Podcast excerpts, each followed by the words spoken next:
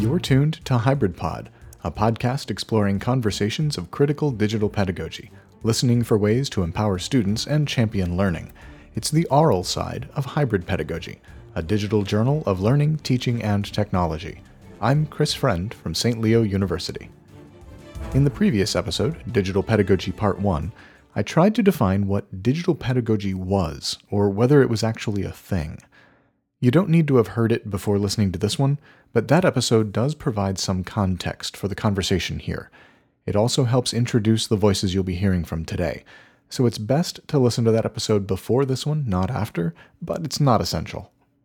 Shortly before I assembled this episode, Hybrid Pedagogy hosted a one hour Twitter chat about technology policies in course syllabi. Many teachers prohibit the use of technology in their classes, occasionally forbidding laptops and frequently forbidding cell phones. These bans are generally called technology policies, but that name ignores the fact that the ballpoint pens and bleached white papers our students otherwise use, as well as the chairs in which they sit and the windows out of which they stare, are each another form of technology, created by humans as a tool to help make life simpler and more productive. Why are they not banned in technology policies, too? I wonder whether it's time or design that determines whether we think of something as a technology. I mean, I know that something doesn't stop being technology when it's old, but how long does something need to be with us before it's no longer considered tech? A book of matches required design of the paper plus the chemicals used to safely initiate combustion. I doubt many people look at a matchbook and think of it as a technology, though it was only developed in the middle of the 1800s. How often, when we flip a light switch or turn on a faucet, do we think of the technology involved in providing electricity or running water? How many teachers say they don't like the distractions of technology when they mean they don't like the technologies that they didn't have when they were students? These questions may seem like red herrings, but I think it's important to point out how much novelty plays into our current perceptions of technology. The same holds true with educational technology, with the siren song of new, improved, faster, lighter, thinner, more features, constantly vying for our attention and our money. It's too easy for us to focus on the novelty and not on the implications. We can too easily lose our critical perspective by thinking about what we can do versus what we should do. I spoke with Estee Beck. Estee Beck, Assistant Professor of English at the University of Texas at Arlington about the essence of novelty in technology and the tension it creates with familiarity versus change. I, I, think what you're talking about, to at least some extent, is an appeal to nostalgia. Yes, okay, and, yes. And I think it might be used to counteract the novelty of technology because the the marketing of technology almost always um, emphasizes the new mm-hmm. and what is distinct and remarkable about what you can do now that you couldn't do before and and so it it really um, rests its reputation on change, mm-hmm. and change is not necessarily the easiest thing to sell to people. Yes. And so I think if you've balanced that change with the nostalgic and you say, look, this is something that's familiar to you. This is something that you're used to doing. You know how to do. You already work this way. And we're just going to make it easier or faster or better or simpler or something like that. It it allows that sense of comfort in light of the um, the novelty. Yes, and and it makes it more approachable. So now going extending this on a little bit further, kind of like this idea of marketing a new technology. Uh, there is a lot of I think hype surrounded around you know getting people on board to this new way of communicating and interacting, and this goes back to speaking about concerns about surveillance, privacy, representation, or really just writing infrastructures in general.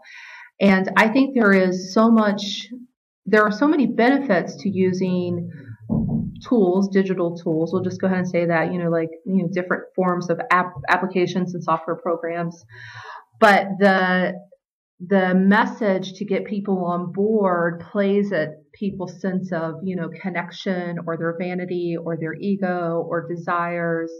Mm-hmm. And in ways that perhaps don't emphasize real concerns over what information is um, disseminated in those spaces, whether it is like leakage of information through data breaches whether it is companies intentionally tracking information and um, holding onto that data for a long period of time, uh, or um, perhaps even the more visible forms of just being, you know, appropriate in ways on like social media spaces. What being appropriate in social media spaces means isn't always clear. Estee puts a lot of thought into the ways technology pushes against some of our basic expectations of modern life. Because you see, some people say that the digital is a reference to the way we code or process information, referring back to how digital interactions originally were with our digits, our hands, and have now become physical interactions with technology that uses ones and zeros to manipulate, process, and store information. And and that's a like a point of um, conversation that I find interesting to engage in within digital pedagogy within itself because it is if we're saying for me if I'm saying that digital pedagogy relying upon Angela Haas is just like the way that we code information, then part of the way that we code information is also reflecting upon how that information is stored, is processed, is used in ways that are visible and invisible to us and to others. And I think that it is important to not only make that apparent to students, but then also to prepare them for people who may go into tech industry jobs who are actually then starting to create the very types of programs that uh, use you know tracking technologies in ways that maybe we would not be so comfortable with corey anderson I'm Corey Anderson. I'm an instructor of Russian at Rutgers University. Is also not so comfortable with a lot of today's technology privacy concerns. She avoids using social media and other non university provided systems in her classes so that she can maintain more control over the environments in which her students work. This is, this is a really big um, drum that I like to beat because I, I think we may be a little close minded, especially those of us who are heavily involved in social media. We don't know our students' lives. They may have a dangerous person in their life, and that's why they're not on Facebook. Um, they may have other issues where they don't want their name too publicly visible. And so, without even getting into those concerns, by keeping things within the university, we can make it a safe space for them before we even have to cross any of those bridges. Um, privacy, I think, is a major concern of the digital world, and therefore it should be a concern of um, digital pedagogy. For Corey, privacy is a matter of control, a question of who is responsible for student data and who has access to student work or writing. The struggle for control, though, isn't always between teacher and social media or big industries. It can also happen within the university and with technology that an institution implements. In these cases, the struggle is for control of the content of a class. Do we teach to the tool, or do we use a tool to get us where we're trying to go? I chatted about this with Sean Michael Morris. I'm Sean Michael Morris. I'm the director of Hybrid Pedagogy and Digital Pedagogy Lab and senior editor of Research and Education at Instructure. Uh, I want to talk for a second about um, wagging the dog, leashing the dog, reminding the dog who's in charge, that sort of thing. Um, so, what Whitney Kilgore said that sometimes she likes to think that pedagogy helps with tool selection, but sometimes the tail wags the dog. Uh, you agreed and then said that part of digital pedagogy is to remind the dog who's in charge. Mm-hmm. I think I think if we change dog for LMS, for example. Okay. Um, that sometimes the the LMS controls the pedagogy, right? Mm-hmm. Um, and or we or we view it that way. Oh, I have this small container in which I can um, in which I can do my learning and, and my teaching, um, and that's that's the tail wagging the dog. That's the LMS telling the teacher what to do. Um, that's incorrect. The tool you never sit there and listen to a screwdriver or a hammer. Um, so you shouldn't sit there and listen to an LMS either. Um, the tool is always what you want to do with it. And the most creative tool users are the ones that can take the screwdriver and figure out how to paint with it. We don't limit ourselves by what the tool looks like. We shouldn't. Um, we are the dog, um, and that's our tail. There's this war that happens, right, between teachers and technologists, and it's sometimes a very cold war. I don't know, they're, they're fighting for control of the classroom. Um, but in truth, they can be players together. And so the idea of leashing the LMS to me is saying we need to have control we need to show it what to do. That's actually not true. Because on the other end of the LMS is a very smart designer who created that thing and who probably put in little pockets and holes and things that we can play with that we're not aware of. Um, and so there needs to be a, a, much more playful relationship to technology um, and to the LMS. Um, in, in particular, I mean, I'm, but I mean, even with like Twitter, people think Twitter works in a certain way. People think Facebook works in a certain way. They think that Google Docs works in a certain way. Um, but you can break all of these. Mm-hmm. They've all been designed with certain breakable points. And um, because designers are creative people, they're smart, they're creative, they're interested in technology, they want to make something fun and interesting. They're, they don't want to be boring, they don't mm-hmm. want to be bored. So if we recognize that what we're doing when we interact with an LMS or we interact with some other technology. is what we're doing is we're interacting with a technologist. Um, we're interacting with the creative mind behind it.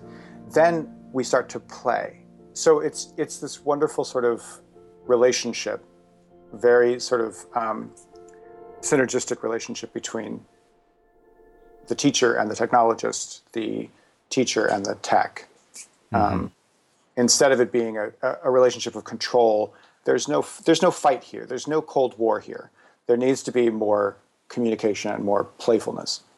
So if we all just agree to get along, if the tech designer avoids trying to control exactly how an app, site, or service is used, and if a teacher avoids trying to control the learning environment in which students operate, the scenario becomes far more collaborative, and it more closely resembles real world problem solving. I'll come back to problem solving in a few minutes, but to get there, I want to start talking about the issue of transferability.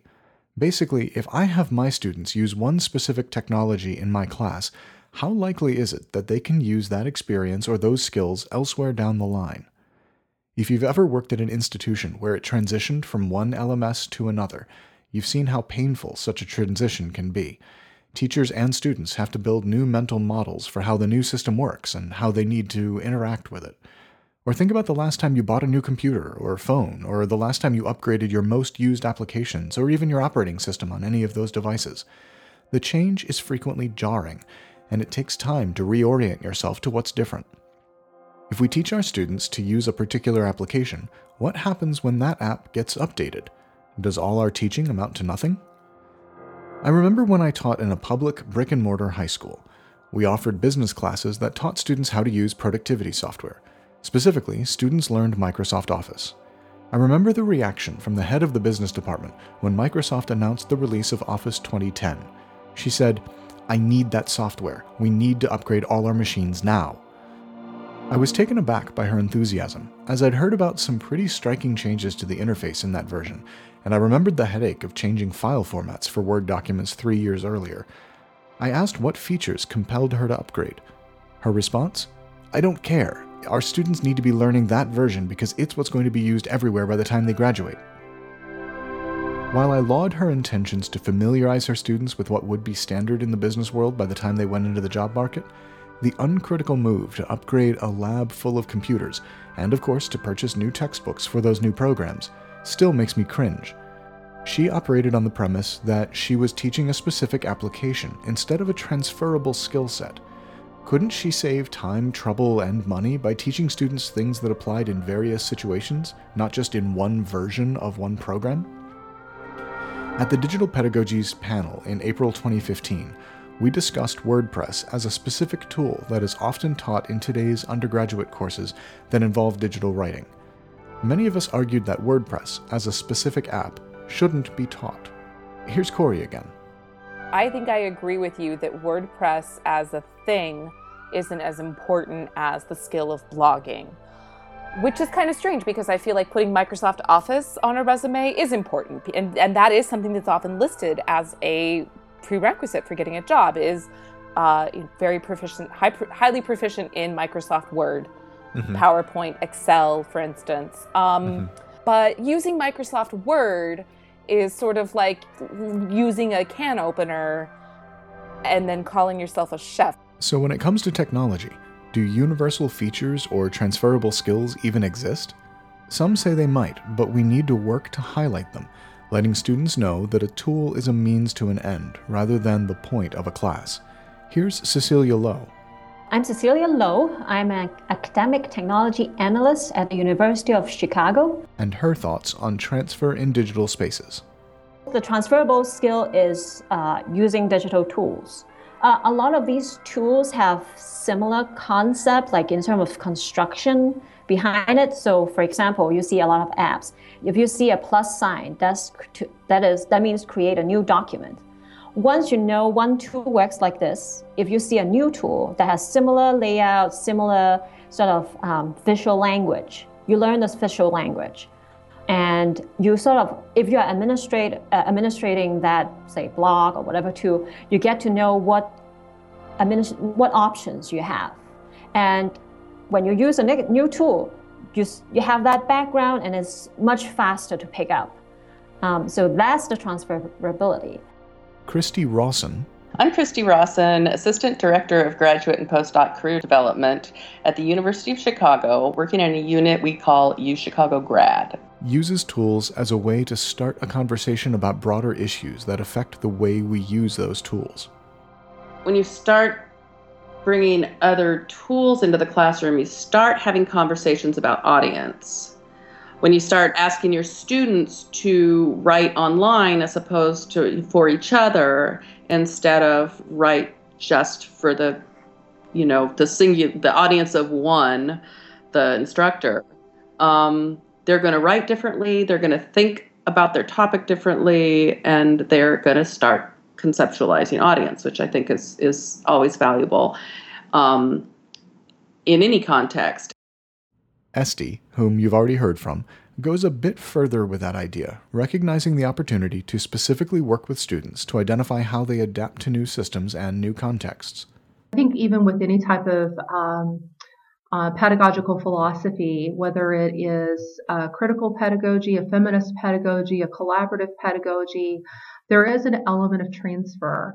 And I think what really connects the, the pedagogies all together is that it's just a frame or an orientation for exploring and navigating the world around under a particular um, type of investigation or orientation or method. And with digital, for instance, I think because there are so many ways to communicate using so many different types of systems of communication, that learning some basics on how a platform or a software program or an application or whatever operates having a having a literacy for understanding how systems function helps navigate or feel a more comfortable orientation when a person enters a new system with new rules, with new codes, with new processes. So I think for me, it's like that residing at the layer of just we order, people order the world around them through systems, through laws, through codes, and having an ability to be aware of, to critically reflect upon, the rules and processes and procedures of systems helps people in general to navigate in a more fluid or dynamic way, or perhaps in maybe a more uh, easy way. And Cecilia talked about an easy way to learn to navigate the environment of digital tools. To her, the desire to try and navigate a new technological system can itself be a transferable skill. The other transferability is a sense of adventure, a sense of a willingness to experiment. Like a lot of these tools, you just click around. Once you get to get used to the idea that, oh, I can just try it out, click around, I don't need to worry about breaking things. Uh, that I think that gives you a sense of adventure, a sense of experimentation. That that is what I th- I think is most valuable in terms of um, transferable skills. Let's expand this a bit further. Molly Hatcher. I'm Molly Hatcher. I'm the program coordinator for graduate student development at the Center for Teaching and Learning at the University of Texas at Austin. Works with graduate students, introducing them to tools they can use in their classes with students. Even though she's working specifically with people who work in the classroom, she still keeps transferability in mind. We're teaching pedagogy to graduate students, but we know that they aren't all going towards a faculty career especially now given the academic job market. So we want to make sure that what we're giving them are a range of soft skills that they can transfer to multiple contexts. So uh, we think a lot about that and not just giving them those tools, but making them understand that they have those tools so they can market themselves in really productive ways. So that could be anything from teaching them WordPress um, or uh, you know teaching them how to use a learning management system to design a module, but it's also about the broader picture of what their careers are going to look like. Um, so I think of things like the digital that um, participatory, sharing, collaborative way I'm thinking of digital. Um, in the same way that I think about inclusivity in teaching, is that we want to create uh, good citizens who know how to communicate with each other and know how to leverage each other's skill sets and backgrounds and interests um, and know how to engage in a way that's um, generative and exciting. And I think that if you give them the opportunity to do that in the classroom, whether it's with a specific tool or whether it's just getting them to collaborate on knowledge together and not have this proprietary feeling about knowledge um, or this kind of private monopolizing feeling about their ideas, um, that they're going to have, uh, they're going to carry those into lifelong learning situations. Christy Rawson also works with graduate students, but her goal is to train them for their careers, which for her students tend not to be in the classroom. So her view of transferability is quite different from Molly's, and she asks a different kind of question. What can graduate student teachers take from their teaching experience or use from their teaching experience when they use these tools that are going to be more transferable should they be looking for other kinds of work than classroom teaching. Um, and part of the reason that I, th- I think about that and that I encourage graduate students to use these tools in their classroom is because if you have if you need to get through graduate school with more transferable skills than one traditionally gets through graduate school with it's, going to be time consuming. Mm-hmm. You're going to spend time besides the conventional routes by which you rack up your credentials in research, teaching, and service. Mm-hmm. So if you can, if you, if you want to start a blog that positions you sort of, you know, in a certain sort of intellectual, public intellectual light, and you need to figure out how to use WordPress and get better at it and understand the dynamics of it and think about what kind of comments you're going to enable and why and all of this sort of stuff. One really great to do way to do that in a really sort of time efficient manner is to teach it in the classroom and learn along with your students about uh, writing for a different audience, who that audience is, what that on, how that audience might respond, and what that means to have them be on your blog or not, and all of those things. And so then you've got not even, you know, you've got more than just your own experience running a blog. You've got the information that you glean from helping all your students do the things that they want to do with their blog. And you just become smarter faster. all good, right? and that's the goal. If getting smarter faster really is the goal of education, we might benefit from watching how children learn things when they aren't at school. After all, think of all the things we learn while we're at recess. Here's Sean again to explain. It really is very much like kids on a playground. Mm-hmm. One kid has learned how to play hopscotch. Does that make that kid an expert at hopscotch? Did they get their PhD in hopscotch? Like, um, and and did they do research to find that out? Now that they played, mm-hmm. um, and then and then they learned it, and then they teach someone else to play it, and then you know what? As soon as that person knows how to play hopscotch, they're on an equal level, mm-hmm. and they may quickly master hopscotch, and then all of a sudden they become the teacher for their teacher, and our system doesn't allow for that, doesn't compensate for that. Mm-hmm. And I think the thing that digital pedagogy points out, or the digital, the whole idea of the digital points out, is that there is now there's this distributed expertise in a way we've we've never acknowledged before. We certainly have seen it before, but we've never acknowledged it before because our institutions were too valuable to us. Mm-hmm. When we talk about digital pedagogy, what we're talking about is a conversation. We're not talking about the use of technology. We're not even talking about adoption or networks, or we're not really talking about any of that. What we're talking about is a conversation about what our lives look like now that they're digital. So, digital pedagogy, however we define it, and digital technology, however we define that, both work to change our perspectives. They change how students see information, how we see our students, how academics see our own disciplines, and most importantly, how we and our students see ourselves positioned within the world around us. That change in perspective relates to the one comment I got from all the folks we've heard from. Digital technologies, unlike anything else, help with collaboration over geographic distances, bringing the far corners of our world a bit more within reach. We hear a lot about this when talking about digital tools because it's something we simply cannot do unless we use a digital tool to help us.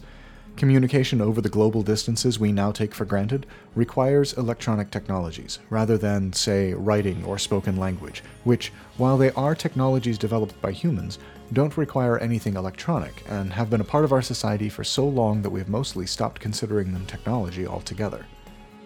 Newer technologies, though perhaps less culturally familiar, are nonetheless prevalent and beneficial, as long as we stop and think about what we should do with them, rather than merely thinking of what we can do.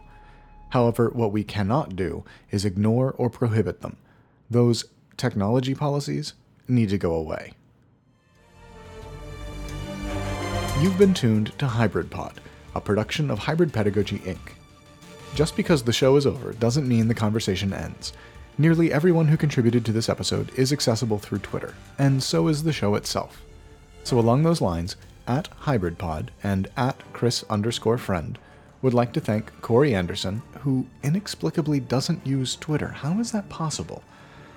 Estee Beck, who is at SD underscore Beck, Molly Hatcher, who has quite possibly the best Twitter handle ever. She's at Admiral Mollsey, M O L L S E Y, Cecilia Lowe, who is at Higher Ed Muse, M U S E, Sean Michael Morris, who is at Slam Teacher, and finally Christy Rawson, who is at Esther Rawson, E S T H E R R A W S O N, for adding each of their voices to today's show. Phew. I have good news on the accessibility front. Both of the digital pedagogy episodes have complete transcripts available from the Hybrid Pedagogy website. Now you can read along with everyone, search through the text of what we said, or take in the podcast without ever using your ears as a bit of a heads up to those ears. Can I do that? Does the metaphor even work that way? Uh, I, I want to let you know that the next episode of Hybrid Pod will start with new theme music. I figured it was time to lighten up a bit, so I'll be dropping the dark and brooding tones of the current theme and going with something a bit more energetic. I hope you like it. To be sure you're among the first to hear the new sounds, go subscribe to the show so you can get each new episode delivered directly to your devices. You can subscribe to Hybrid Pod in iTunes, Stitcher, or Player FM. Don't forget, you can always visit our home on the web. Find us at hybridpod.audio, where you can find subscribe links for all major distributors, hear all our past episodes, and add to the conversations online. That's hybridpod.audio. Thanks for listening.